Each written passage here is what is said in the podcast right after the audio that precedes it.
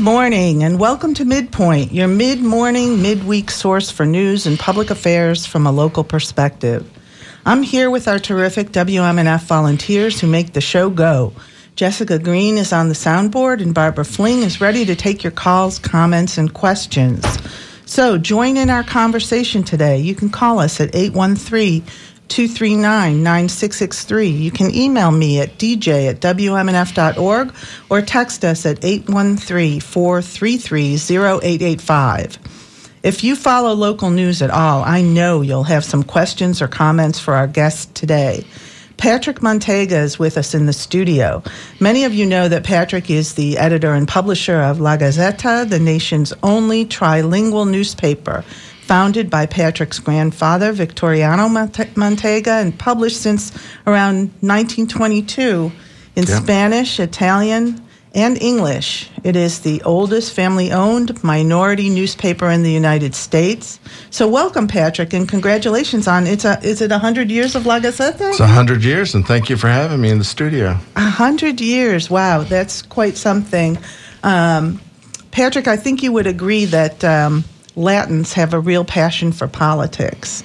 And ever since La Gaceta began, it has been it's up to the minute coverage of local politics and political gossip that has really kept it a must read in Tampa and Hillsborough County political circles. Your own column, which is called As We Heard It, which I think began with your father, wasn't it, Patrick? I inherited it. Yeah, from Roland, yes. your father. Um, and your column is often first with the political news on the local scene, and it you frequently scoop the Times and before that the Tampa Tribune on some of these political machinations going on locally. Um, Lord knows you've had a lot to cover in Tampa politics these days. Uh, but before we go there, Patrick, tell us uh, your view of how Tampa, Hillsborough, and its politics have changed since you've been covering the news. You personally, since what the late '90s or the or the '80s? Yeah, well, I started with the newspaper in 1984, um, doing sales, but you know, over the years, you. Uh, uh, started to uh, you know ghostwrite my grant my father's column as he started to have some medical issues, but always was there at his side when he was interviewing somebody at La Tropicana restaurant, and so I learned a lot that from him. That was his and, headquarters, right? Yeah, and got to uh, witness uh, you know history there, and so it's uh, uh, it's been a long time, and you know been an observer of Tampa politics since the '80s.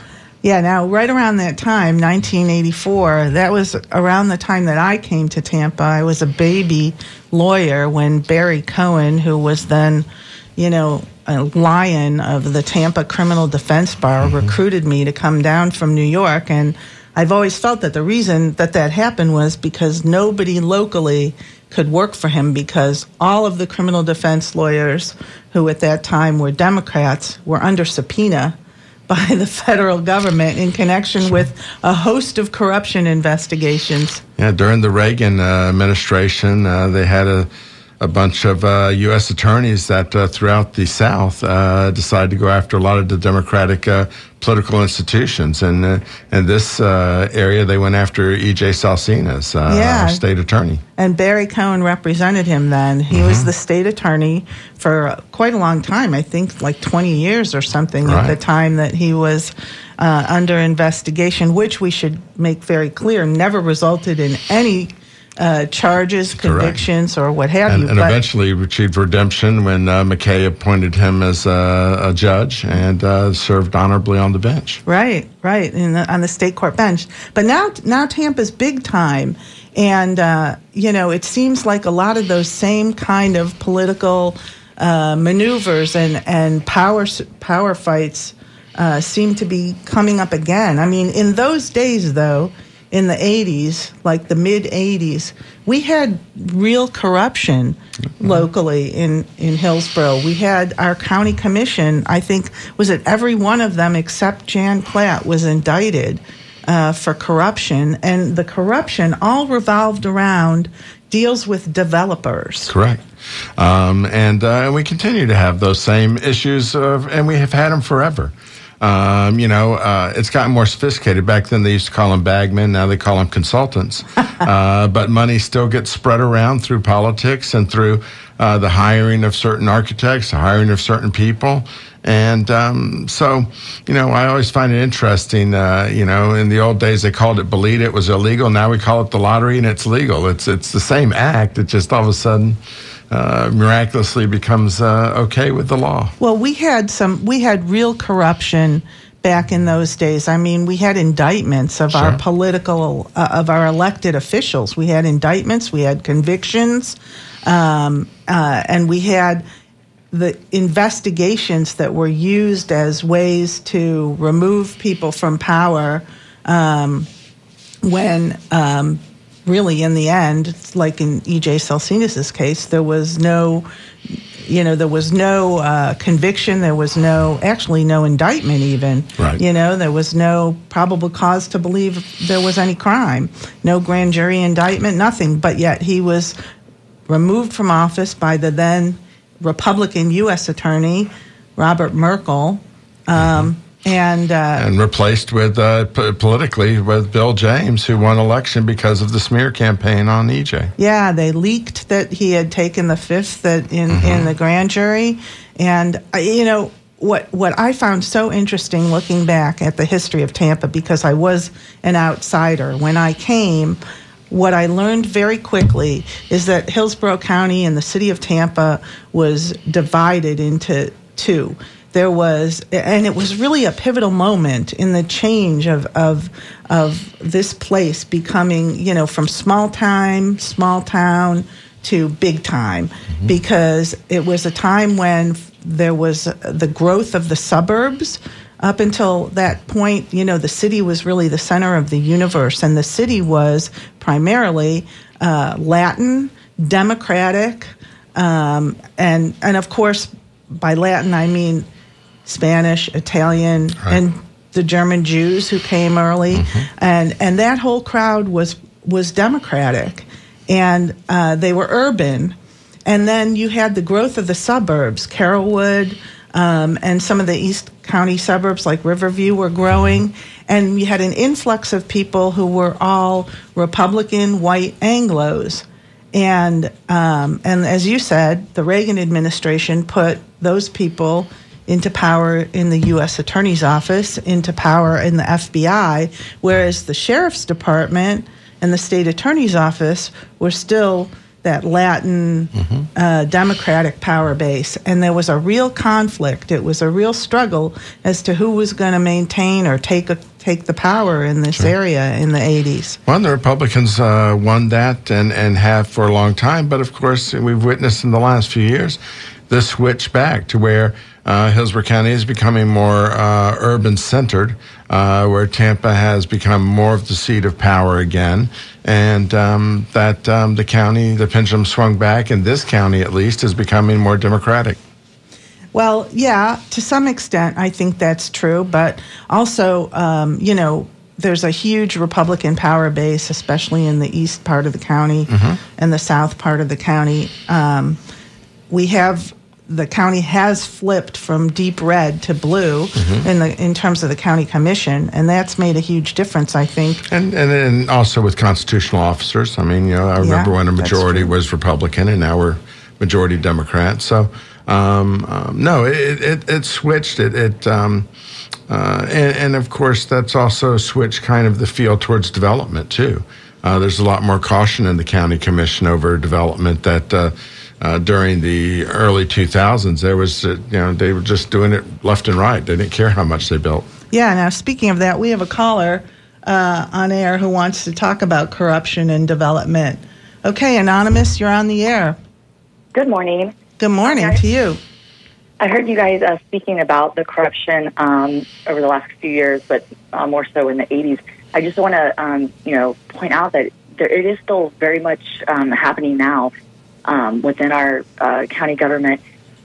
Um, maybe not to the extent it was back then, but I mean, it's not really um, you know being investigated.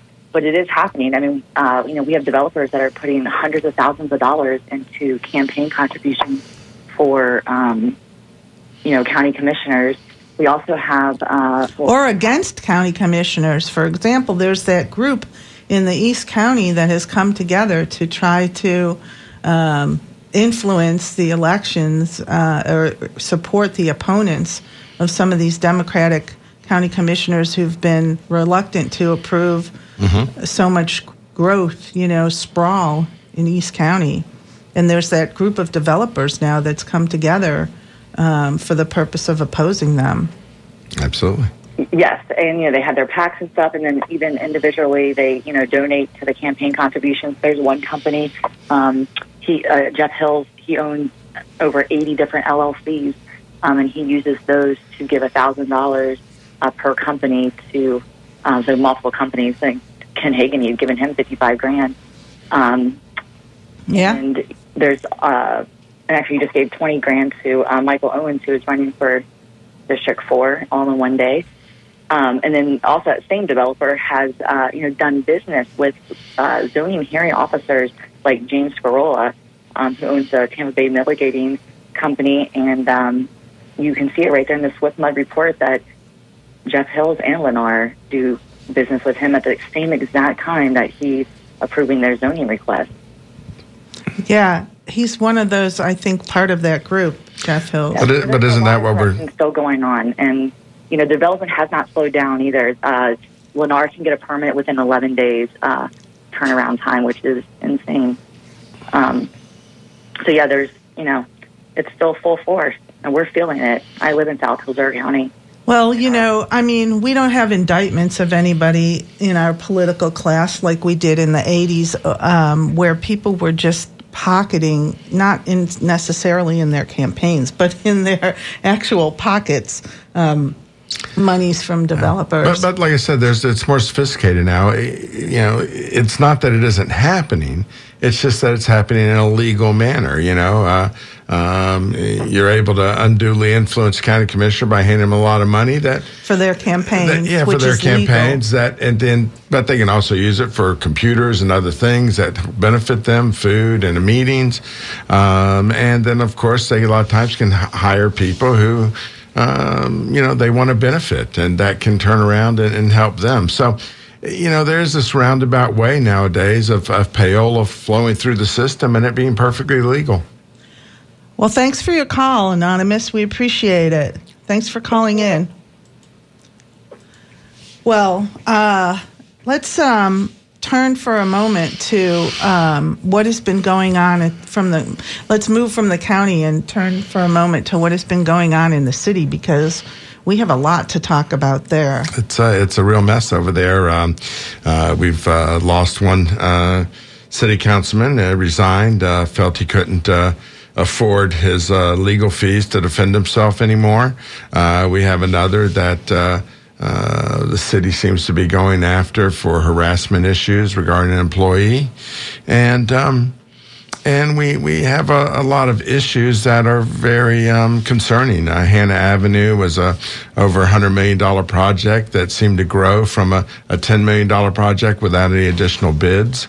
Um, we have a police chief selection that seemed to have no transparency whatever whatsoever, and uh, and you also seem to have a situation where um, the mayor wants to do city council's job, and sometimes city council wants to do the mayor's job, but mostly the mayor wants to control city council, and, that's just not her job. Be mayor; it's powerful enough. Leave city council alone. Yeah, we have echoes of our uh, governor taking over um, the constitutional authority of the legislature to uh, draw the redistricting maps for Congress, and Sure. and the legislature, the Republican legislature, just capitulating to him and say, okay, do what you want. Um, Yeah. And and you know, it appears that to some extent, at least, that you know the mayor's office wants to be that same type of unitary executive and and uh, just bypass council's role as uh, oversight. Um, but let me just make a, a public a, a service announcement here. I've received word that the Courtney Campbell Causeway is closed in both directions this morning because of a deadly crash. And Tampa police expect the Courtney Campbell Causeway to be closed for several hours. So if you're driving uh, 60 over to Pinellas or from Pinellas toward Tampa, take another route because the Courtney Campbell Cl- Causeway is closed and will remain closed for several hours. Okay, so now going back, let's let's break it down a little bit. Uh, let's talk about the John Dingfelder uh, situation first. And you wrote a column about the John Dingfelder situation in La Gaceta in your, as we heard it, column a couple weeks ago, I guess. And I thought it was uh, very, uh, you know, very uh, astute. And uh, you know, one of the one of the things that I took from that column was uh, it sounded like your perception that what was happening to John Dingfelder was very much like a warning that those in politics who challenge the mayor or the friends of the mayor, and let's not forget that over half of the mayor's political PAC was funded by those same developers. Uh, that Dingfelder tried to protect the neighborhoods, especially south of Gandy, from. Mm-hmm. Um, and it looks like, at least in your column, it sounded like you thought it looked like that if you oppose the mayor and her friends, you may find yourself the target of the mayor. You may find yourself the target of some sort of uh, campaign by friends of the mayor um, to disparage you, or even in the case of Dingfelder, remove you from office. And I, and I would stand by that. I think that there's been discussions in the mayor's office about uh, about how to make some of these commissioners look bad, and uh, and I think that uh, what you saw with Dingfelder was a very organized thought process of. Uh, of um, basically encouraging a lawsuit against him, and then and then saying that there would be no support, financial support for uh, defending him, and um, and the city had a self-insured board of directors uh, and board uh, policy. Uh, you know, most time when you join a board, you get some protection from policy. this. Yeah, Yeah. And uh, So they but, but, but theirs was self-insured, so the city never really had any policies written about how to use it, and so they were making it up as they go. Uh, but there's, uh, you know, when he was asked for public records request on his own phone, uh, the city should have stepped in and offered him a pathway of, of helping him uh, deal with that in a way that uh, would respond to the public records request, but without him having to hand over every record he had to the city for their perusal. or pay for a forensic examiner to go through Sure. like a make a Chinese wall between the personal and the public. Right. Um, and, and a forensic examiner would have been fine. And, and, and you can charge people who make public records requests where there's a cost. So, uh, you know, the city could have advised him to have charged for it appropriately. And uh, this could have happened without him having all these costs. But um, by the city attorney pulling the rug out from under city council, saying basically it's not going to use city attorneys to represent them on any of this stuff. Uh, you know, they've made it very clear they don't want to represent Gudes either and, and charges against this harassment issue. And, um, Yeah, we're going to talk about Gudes in a minute too, but, but, but it's kind of the same thing. You know, they, they, Yeah. they're saying we're not going to legally represent you, which means that all of these city councilmen who make around 40, 42, something like that, thousand dollars, they can't afford hundred thousand dollars in legal expenses. I mean, I'm a public uh, official on the sports authority. If I was going to be sued from a volunteer job, I just get out of it. That's all you could do. yeah, who's going to want to run for those jobs and expose themselves to that potential liability? Let's talk about that hostage letter that Dingfelder put out, that hostage statement. It's at least that's how it appeared um, in his resignation, and how there were certain portions of it that didn't seem to have anything to do with the lawsuit itself. Yeah, there's, Um, there's parts that seem to uh, say that the city attorney that he understood why she didn't Right. defend What him. was that? And, and and so it looked like it was written in consultation with the city and with the city attorney and. And you know I've been around too long, man. Uh, you know uh, when it's that suspicious, there's a reason. Yeah, and then like we have to give some props to Creative Loafing and reporter Justin Garcia for doing a, a terrific job pulling the public records uh, around this whole issue that seems to to show that the city attorney herself was using her own personal phone Right. to have communications with. Uh, Michelini and or Loeb um, during around the same period that this hostage statement was being drafted. Now, of course, we don't know what was said in those Sure. conversations, but what we do know, at least according to the reporting of Creative Loafing, is that she herself did not uh, turn over all the public records that were requested from her personal phone. Which seems to be the same thing that they sued John Dingfelder over. Well, and she has said that during those conversations, she did not feel there was any attorney uh, client privilege between her and John. Uh, which is very odd. So she basically said whatever she said to the attorney was fine because you know uh, she was not, John was not her client. Yeah, which I mean, it, as an I mean, attorney, lawyer, yeah, yeah, I mean, I, I'm I was just really kind of stunned by that, and um, and I'm grateful for creative to creative loafing for um, getting that information out there. Um, I, I, just think that um, it's just pretty astounding that the the evidence that that they've reported on seems to indicate that she her, did exactly the same thing that John was sued over. Right, and, and did not have those records available Didn't, when somebody asked for them. She had to get it from a private source. From a private source because they were not available from her sure. or the city. Right. Well, we've also recently just had a lawsuit that, that got settled in South Florida that said that uh, communications between a council person and their spouse are not necessarily public record unless the spouse was acting as a private citizen and the council person was acting as a councilman or councilwoman. And in this case, some of the original things that started this case was some email, uh, some text to uh, uh, John's wife, Lynn. And I think in hindsight, I don't even think they were public records that's, to begin with. That's that was my concern about the beginning of the case going, why is this a public record? Why are these yeah. requests co- contemplated as being all public records? Yeah, and then I'm sure, you know, the uh, a more aggressive city attorney who is more in favor of John would have talked about that and, and, and, and fought some of those public records requests. One of the other things that I think is so interesting in contrast to our uh, political corruption history of the 80s was that, you know, John was never accused of being involved in any corruption, and there's no evidence out there of any corruption Let's be clear about that. There's sure. no suggestion that he ever made a dime in any way that was inappropriate for a public official. Correct. And yet, the mayor came out last week in a speech about transparency and accountability and referred to the Dingfelder scandal, and that's a quote sure. of hers. You know, she referred to to the whole situation as a scandal.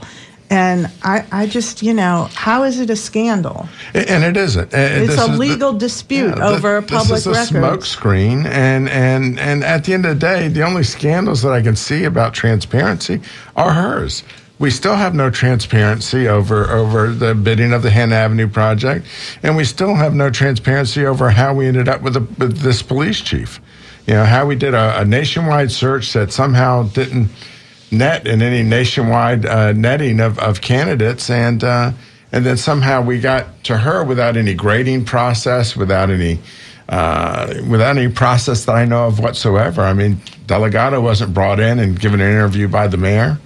Um, yeah. Do you know? Do you want to know what Patrick Manteiga of La Gaceta has heard um, that he hasn't put in his column called "As We Heard It"? Uh, give us a call and let's ask him at 813-239-9663. Email dj at wmnf.org or text us at 813- 433-0885. We're talking to Patrick Manteiga, who's the publisher of La Gaceta, the nation's only trilingual newspaper, but more significantly to this discussion, uh, someone who has his finger on the pulse of local Tampa and Hillsborough County politics and has had that finger there since the 80s and always seems to come up with the latest, greatest uh, political news and political gossip, uh, scooping even the Times. Um, and we want to know how that happens. How, how does that happen from your, your den in Ybor City? How is it that people talk to you and, uh, and give you this information before anybody else seems to have it? I think it's just trust. Um, you know, you have to protect your sources. You have to use information correctly. And I think that over the years, uh, when you've maintained the same position, the same place, people uh, get to know you, and uh, that reputation spreads. So, you know, one of the one of the advantages I've had is is the turmoil in the media here overall. There's not a lot of people been around as long as I have. Right, and um, there's no more like regular beat reporters who year after year sit in at right. the county commission or the city counsel and follow and have the institutional knowledge that you have had after so many years of following the same uh, institutions. And then, and then you find that some newspapers are uh, and some media sources are seem to be either pro mayor or pro council. And so that also determines who comes to you. You know, if you uh, if you feel like you're uh, pro council, you wouldn't talk to certain medias that you feel are just going out of their way to be supportive of the mayor. Tampa Bay Business Journal. Excuse me. and vice versa. If you're a real ally of the mayor, you might not come to me because I haven't shown myself to be a, a, a an ally of the mayor. I've shown myself to be very concerned about about the division of uh, power here. Yeah. Well, we have an email from Stephanie who says, uh, Good morning. Yesterday afternoon, the Ethics Committee for the City of Tampa met for the first time since September 15th of 2022. And at the beginning of the meeting, before they went into closed session, they said they hadn't had an ethics complaint in four years. So, how did they spend $98,000 to investigate Gudes? Stephanie wants to know. And in addition, what about Gina Grimes' release after Dingfelder resigned? What about her release of all those uh, ethics allegations that never went anywhere right. that would have been confidential had they been submitted as an actual ethics complaint? But because well, the city chose not to submit them, she could put them out in the public uh, in the public arena. And now we have this 98- a $1,000 bill from Trenam for the investigation of Gudes. Well, I, uh, I asked for uh, all the ethics complaints from the city from last September to today. Uh, and the public records request I got a week and a half ago uh, had only one item, and that was John Dingfelder. It wasn't even Gudes. So the only file they ha- handed over to me was uh, John Dingfelder. I don't necessarily believe that's true, haven't gotten back around to the city to find out uh, uh, are there ones that are not reporting to me. But um, like I said, in this case, there's not even a Gudes complaint. Well, according to Stephanie, who apparently was monitoring this ethics committee Mm-hmm. meeting, uh, they said they hadn't had an ethics complaint in four years. So how did they spend ninety-eight thousand dollars to investigate Well, Gudes? And where's where you and, know? and how did I end up with Dingfelder? Right. When I asked that question to them, and they gave me a Dingfelder right, file. Right, because apparently, you know, at least as it's been reported in the news, Mm-hmm. had an official complaint been made, an official ethics complaint been made, it would have been confidential until it was resolved. But because it wasn't actually made, Gina Grimes went ahead and released it to the public in a sort of a smear campaign Sure. um, because there's no opportunity for Dingfelder to rebut any of those allegations or no opportunity for any you know judge or arbiter or committee to review the allegations and determine hey there was no problem here the guy never made a dime off any of these contacts with the city Yeah, well, and people always believe the worst about politicians anyway, and so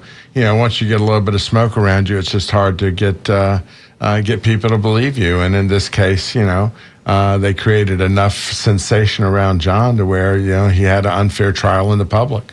Yeah it was all a trial in the in the public but it was only one-sided Right. he never got to make a defense because part of that hostage statement Says I won't won't defend myself. Yeah, he he basically agreed to an NDA or a gag order and was never never had the opportunity to defend himself. Um, I need to make an announcement that the Courtney Campbell Causeway is closed in both directions, and it will remain closed for several hours. So if you're traveling on 60 between uh, Tampa and Pinellas, you want to find a different route. Uh, the Courtney Campbell Causeway is closed in both directions and will remain so uh, for several hours. All right, so let's talk about the Orlando Gudes situation. He's been a big critic of the mayor's plans for the Hanna Avenue City Service Center. Right. And, the, and one of two who voted against her uh, choice for police chief. right? And uh, and it does appear um, from the information that's been released in the in the media to date that he was behaving completely inappropriately towards city employees who work for him. Um, and one of those employees initially made a complaint to the city's human resources department, but then tried to withdraw her complaint, and the the uh, the matter went cold at her request. But the next thing we know, the city attorney and John Bennett and the mayor's chief, uh, who's the mayor's chief of staff, uh, appear to be stalking, bullying, and hounding her into actually pursuing a claim against Gudes after she told them to stop and said, Stop calling me. um, and when she finally agreed to go forward, lo and behold, there were a slew of additional allegations that never appeared in her initial complaint to HR. Um, just things that came out only after um, they basically um, induced her to reopen her complaint. Uh, the case got much bigger. And that's when the city hired Trenam, the law firm, to conduct a so called independent right. investigation for $98,000. Um, it took over a year, I think, right, for them to do that. Right. Billing by the hour. Um, and uh, and then now uh, the complainant originally hired Grady Irvin as her lawyer. Grady called a press conference, and when the media showed up, came out of his office and announced, "I just found out I'm no longer her lawyer. She's now represented by Ethan Loeb, who's the same lawyer who handled the John Dingfelder case for." Uh, McElhaney. McElhaney, the developer, yeah, and the same lawyer who's been in communications with the city attorney um, over these matters. So, how did that happen? Yeah, we wonder why uh, that happened. Uh, you know, and, and, also the city has basically said publicly that this woman should go ahead and sue, uh, that she should sue Gudes personally, and um, and so it it looks very much like the same setup that happened with Dingfelder. You've got a, a situation where uh, you know maybe there was uh, you know that, that and first of all Gudes has not had a chance to defend himself. You, right now, the report you're reading is based on one lawyer hearing two sides and choosing a side. And while you know I, there might be some some uh, fire with this smoke, I don't think anybody's accusing Gudes of a crime or anything like that. Um, so it, it's it's gotten worse. It's gotten to be scandal level, according to the mayor.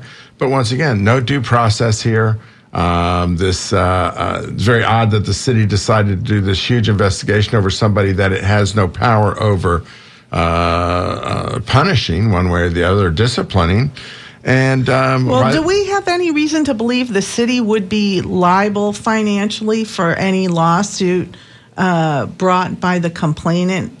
Because the city I, I has no I, authority over Gudes, so how could the city be but liable? but, but, the city had authority over the employee. Okay, so would yeah, they be liable for? Absolutely. Okay, so yeah. then, so then, I mean, to play devil's advocate, there is an argument that the city had to pursue this once they became uh, aware of it. They didn't say they didn't have to pursue it, but they've now gone from pursuing it to actually. Uh, saying that Gudes is guilty, saying that this woman should sue, and they're still liable.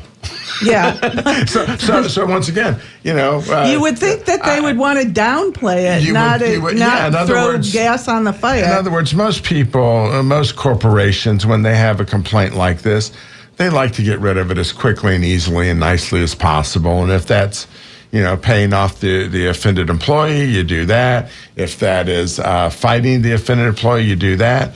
But generally, do you ramp it up and make a press conference about it and uh, and and do what the city's doing? I mean, they are making the city more liable. They are undermining any city case they have in regards to this.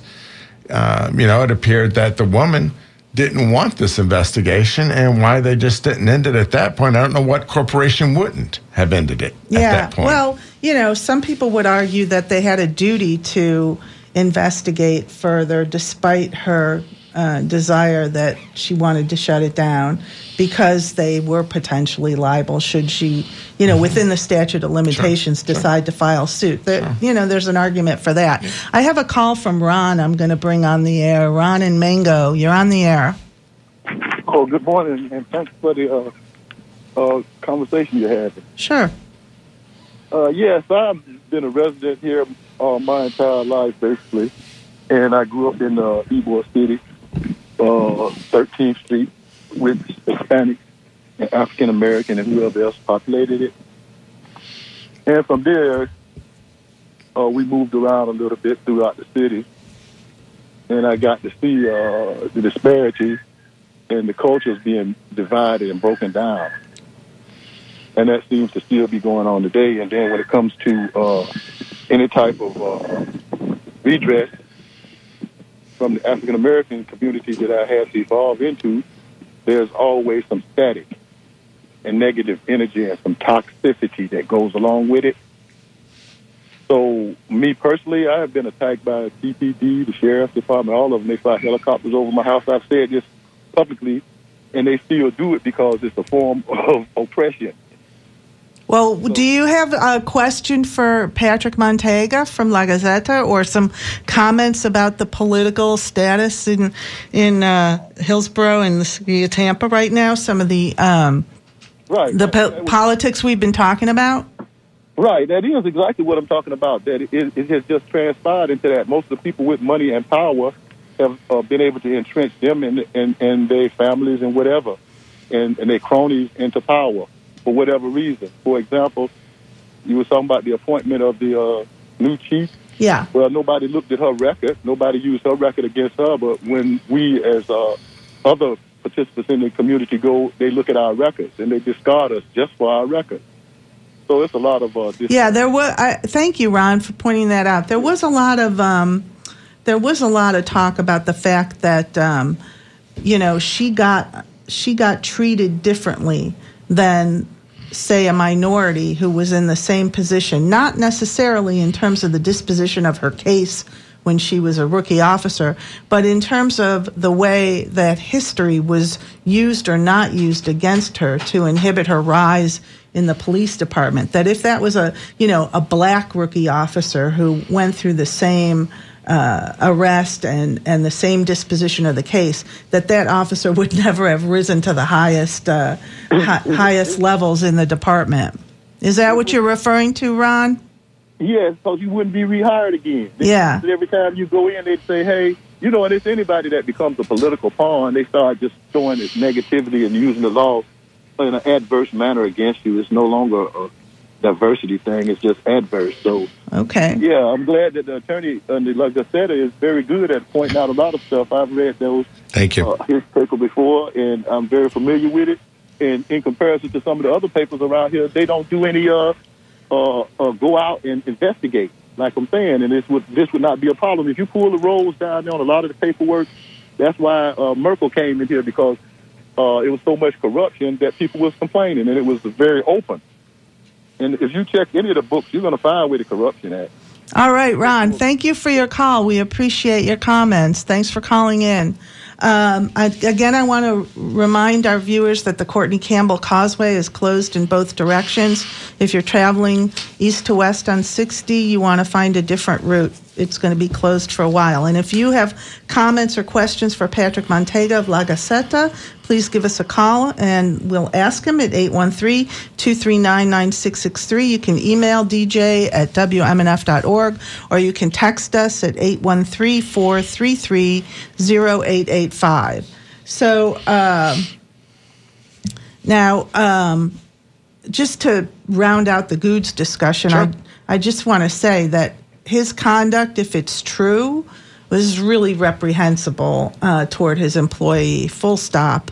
Um, but the citizens of Tampa can remove him from office if sure. they choose. They put him there and they can take him out. And the issue is, to me, you know, whether the mayor should be in a position to be pushing people out. Uh, elected officials that the city has uh, that serve on the city well, council. Well, not only does she want to push him out, but she also wants to replace him with her person. You know, recently we had a replacement for Dingfelder selected by city council, and and it was obvious to anybody that the mayor was calling all of her friends to support one candidate. And once again, this is the mayor not staying in her lane. City council's duty was to appoint a replacement for Dingfelder. Uh, city council is a check and balance on the mayor and regarding the budget and some other issues.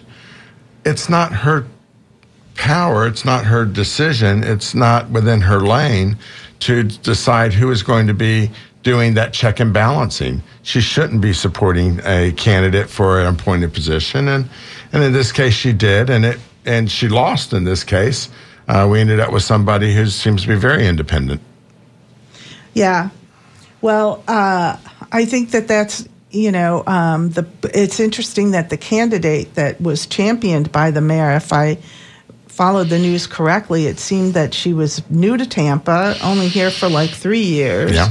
Um, and hadn't even registered to vote here until she put her name in as as a candidate for the city council sure. appointment. But she had donated to a couple of candidates, one being the mayor. So, well, you know, I'm not sure that donations to the mayor really make or break uh, no. somebody's you know politics. That the we had a an interesting election between. Jane Castor and David Straz. A lot of people donated to the mayor who nonetheless may still be considered critics. I was on the wrong side of that one. well, uh, let's uh, let's move off this uh, this city council topic for a little bit because I want to definitely talk to you about. You've been a lifelong Democrat. Yes. You follow politics. You're involved in politics. You've done some consulting uh, for candidates and you really have your finger on, I think, the pulse of what's going on with Latin voters, Hispanic voters, mm-hmm. and that I don't think that the Florida Democratic Party does have a have a good strategy for dealing with Hispanic voters. Up until now, it seems like, you know, they've been dealing with the Hispanic population as a unitary, monolithic block of voters, just because they speak the same language. And I'm not sure that it's it's accurate to say that there's that much commonality between Cubans and Puerto Ricans or Venezuelans or old Cubans versus new Cubans. And so I want to I want to give you some time to comment on what sure. you think needs to be done to engage Hispanic voters for uh, to vote Democratic. Well, you know, the Democratic Party has seemed to just take this feeling that uh, this position that if we're uh, pro-immigration, that uh, Hispanics are going to love that. The problem is, is the Hispanics that love it aren't uh, able to vote, um, and uh, and a lot of them aren't engaged enough to really understand who is helping them uh, remain here and who isn't. Um, but uh, you know, immigration has nothing to do with Puerto Ricans. They can immigrate here. They can come here. They're American citizens the second they step on our soil, uh, on on the continent of the United States, and, and, can vote in presidential elections. They can't vote in presidential elections in Puerto Rico. Um, and so we've had this huge influx here. But you have to kind of talk to them separately. That a lot of them are for statehood for Puerto Rico. They do want better lives for their loved ones that remain back on the island, and um, and the party should uh, identify these this group separately and have that kind of a conversation with them about um, about it uh, about trying to create a Puerto Rico that people can either stay in or come here. It's not necessarily fleeing Puerto Rico because of an economic crisis, which is what many of them have done, or because of an environmental crisis that you had with the hurricane. Um, you know, Venezuelans um, um, a lot of times want kind of the same uh, things that the, the, some of the Cuban exile community want. They want America to go aggressively after Venezuela um, because of the because of socialism. Uh, because of socialism, and so so they're uh, like anti-Cuban, anti-Castro Cubans in that regard, right? And so the Republican Party spends this as in the fact that they are against socialism, and the Democrats are for socialism although there's as many Democrats uh, supporting the embargo in Cuba as there are Republicans, and there's as many Democrats attack uh, pushing for an aggressive stance towards Venezuela as there are Republicans. But at the end of the day, we've um, uh, the, the, Democrats haven't really been able to have a good policy in regards to Latin America. Haven't been able to voice that. Haven't been able to uh, even talk to the uh, Latins in their, the right space. I think there should be a big movement with Democratic politics to try and address Latin pastors and priests.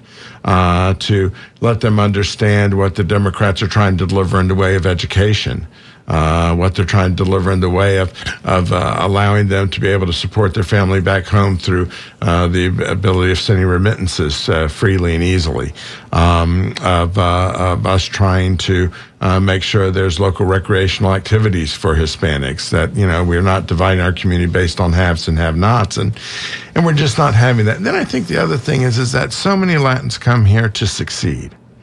And I think that Democrats have failed to talk to them about how they are supporting them in their effort to uh, achieve the American dream, to get that house in the suburbs, to to get the two the two cars. You know, I had a conversation just yesterday with some political uh, leaders about that very point. I had roofers a while ago who told me they always vote Republican, and I thought to myself, what have Republicans done for you? You know, you work for a minimum wage, you know, roofing houses in the hot sun in Florida. What have they done to make your life better? And really, what what it came down to is people vote their aspirations. They Right. vote don't they don't vote their current quality of life. They see, you know, uh, George Bush bumper stickers on the fanciest of cars, and they think, "Hey, that's what I want." So I'm going to vote like that person driving in the Mercedes. Or, you know, they think, uh, you know, billionaires are Republican. I want to be a billionaire, therefore I need to be a Republican. And we talked to all all Hispanics as if they just got to the country and and that they're uh, facing deportation, and and and and and that group it needs to be talked to differently. Like I said, they they want to be talked to about about how you know under certain you know uh, certain political uh, choices that that they can afford insurance better for their company, that they can uh, have a fair deal when it comes to uh, getting bids uh, on uh, yeah, basically the same things that everybody wants. Right, and so we, Um, we have to switch that conversation. All right, I want to turn now to um, another issue that I think uh, you have some things to to say, and that is um, the current push to get the all for transportation tax back on the ballot. And at the same time, just yesterday, I think there was a workshop uh, by the school board talking about increasing the property tax millage to support the schools. And uh, both of those things would have to be put on the ballot and put in front of the voters in the next election. How do you think they're going to feel about uh, agreeing to pay more taxes? Well, I, uh, I, I, you know, I felt the last one would pass, and it did. This one, I'm a little bit concerned about. I'm concerned about it for a few reasons. Number one is that that you know there's still a lot of concerns uh, for people out there about inflation, and this would be an inflationary vote. I mean, it would add the price to basically everything you buy except for raw foods. Um, uh, The also- transportation the tax. transportation would because yeah. they're different. Yes, they because- are. Yeah, one Yeah. is property tax. Right. That would be the school ta- Sure. Mm-hmm. tax, and the other is a sales tax, an additional penny for transportation. And- and then Or I- I- is it a penny? Are they going to do a penny again? Or are they I going to I think do that's what they're talking about. But, Yeah. Um, but whatever, it's going to increase your sales tax. Right. And, and so, you know, then there's also this conversation, while we all know that we're behind on, on transportation, about the fact that the county is getting a slew of new money due to the rising values of property in the state in, in Hillsborough County. And so, you know, should that reduce the amount of additional money we need as a sales tax? So I think there has to be a, a, fresh conversation about where the county is, what its revenues are compared to its needs, and are we right sizing this uh, tax to do what we need to do, is it a, a step too far? You know, with the school district, they've got the same problem. Um, they come after. Uh, this comes after a few years of a lot of controversy around schools regarding masks and other things. Um, uh, the school district has been shaken up by the amount of people who um, maybe stayed homeschooling afterwards, people going to charter schools. And so what we've ended up with is ended up with a lot of schools that are. Um, uh, that have small capacities, like uh, are under capacity. We have uh, elementary schools that are fifty percent you know, 60%, 70%. And when you start to look at all these schools, you start to realize that perhaps we're spending a little bit on, on keeping schools that, that are antiquated now, that we don't have a population for. And should we restack our property a little bit and, and look at our resources before you go out for a sales tax? I think the district can make a, a pretty strong argument that it's um, that it needs more money. I don't know if it can make a strong argument that it's uh, got cost savings, that it's done everything it can to save uh, cost at this moment in regards to things such as transportation and, uh, and, and the number of schools it has open compared to population. And I just wonder if uh, if the public has any trust in this board because it's a fairly new board and the superintendent's new.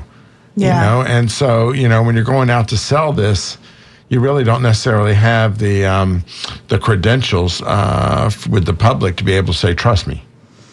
All right. Uh, I, I guess we'll, we're going to find out in the next few months, you know, how these things are presented and, you know, what the public feels about them. I realize there's a lot of mistrust, um, too, uh, over, you know, the masking versus non masking and things like that in the school system.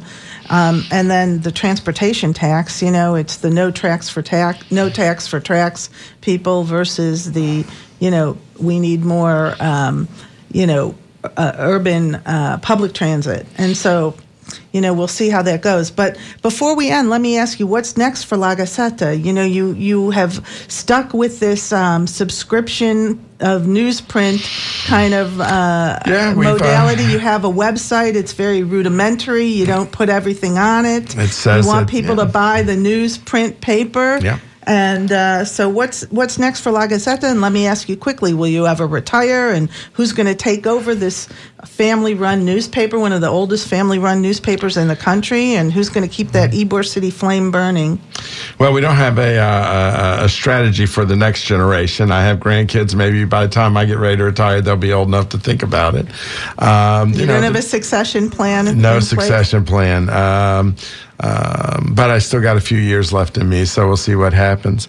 Um, you know, like I said, it has been very old fashioned. Um, um, I think that's one of the reasons why we've survived for 100 years is because we didn't waste a lot of money on trying to do things on the internet that didn't pay off like a lot of our uh, other newspapers did. I, I really haven't seen it help a lot of papers grow. I've seen it basically replace their run of press uh, newspapers and uh, and reduce their actual income because, of course, print, printed advertising pays better than electronic advertising. Um, so at this moment, uh, we probably will start to improve our, our website, but but if we end up going and putting in the newspaper there, it will be a paid for uh, situation. Uh, I think that people should pay for the news. It costs money to make, and um, and um, you know I think that if you offer a product that people find unique, uh, they'll stick with you. I had a guy recently call me on a Saturday, and he said he was moving to Oregon, and he wanted to pay more to get his paper out there, and he said it's just uh, you know he's leaving Tampa, but is does but he wants to keep a little bit of Tampa with him, so he wants uh, wants to receive the paper there, and and you know I'm sure he'll get it a week late, being in the news in in the uh, post office, but. Um, anyway, you know, we're a little slice of, of Tampa. We're, we're a little, little unique piece of it, and we give you a different perspective. And And how do you get it now? How are people getting the paper now? Thirty-five dollars. We'll send it to you for a year in the mail. Uh, we also are uh, available at different uh, bodegas and, and, and convenience stores. Uh, Wawa's one of the chains that carry us. Um, so we're happy to mail it to you, and we're happy to take that support. It's the best deal in town. Thirty-five dollars for fifty-two issues. Right, right. I need to get my subscription renewed. um, well, I do appreciate you being with us, Patrick, and, and all of your insights on uh, local politics in particular, since um, that is uh, is always it's weekly. It's a weekly uh, dose, right? Uh, yes, yeah, absolutely. weekly. I would come out every Friday. Yeah. Um, are you saying our hour's already over? I mean, Yeah, look at wow, the time. I've got this is the time when I have to thank you, the publisher of La Gaceta, the nation's only trilingual newspaper published right here in Ybor City, for coming to talk local politics and Tampa history with us. Uh, big thanks to our WMNF volunteers for running sound uh, and answering phones, Jessica Green and Barbara Fling. I appreciate you. And as always, thanks to you, our WMNF listeners, for keeping us on the air with your support and your donations and for allowing me to bring you Midpoint every Wednesday morning. Uh, if you joined the show without hearing the entire thing, you can hear it on demand from our WMNF website at the Midpoint page or from the app, our WMNF app available at any of your app stores. Now, please stay tuned for Duncan Strauss and Talking Animals after the news. And if you're driving east to west on 60, know that the Courtney Campbell Causeway is closed. We are WMNF Tampa.